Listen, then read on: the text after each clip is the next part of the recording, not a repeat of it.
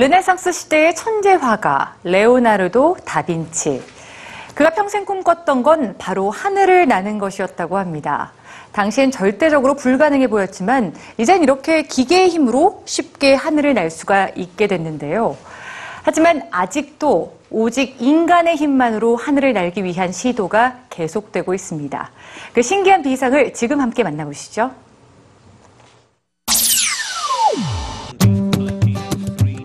(1903년) 기계의 동력을 이용해 최초의 비행에 성공한 라이트 형제. 하지만 그보다 훨씬 앞선 1485년 하늘을 날고 싶었던 레오나르도 다빈치는 날개짓하는 비행체 일명 오니소프터를 설계했습니다. 그로부터 약 500년 후 다빈치가 못다 이룬 무동력 비행의 꿈을 현실로 만든 젊은이가 있습니다. So this helicopter is human powered, which means the pilot is also the engine. So the pilot sits on a bicycle at the center of the helicopter, and when you pedal the bicycle, uh, it pulls on these long, thin lines that are connected to four huge rotor blades.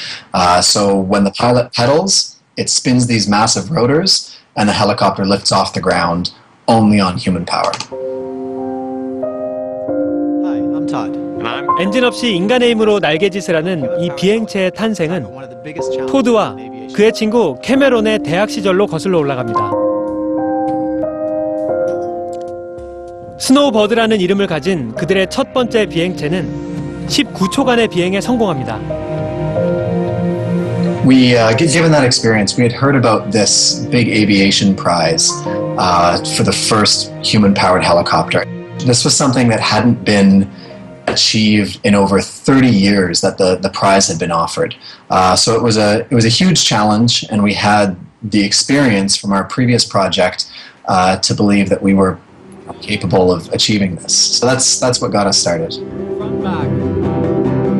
경연대회 도전을 위해 그들은 스노우버드를 개량한 새로운 버전의 비행체를 개발했는데요.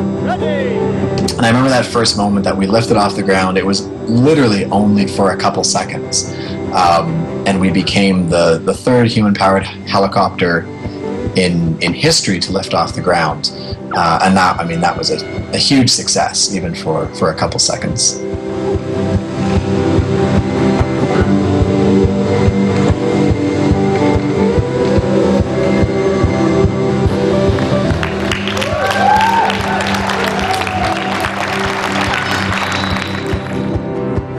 하지만 최종 성공까지는 총 1분 동안의 비행 시간과 고도 3m를 유지해야 하는 조건에 충족해야 했습니다. whenever we flew this, we didn't know if it was going to come down in one piece. Uh, we had about 15 minor crashes and two major crashes from from altitude. Basically, twice that we had almost captured the prize, and the entire thing literally broke apart in midair into about 150 pieces.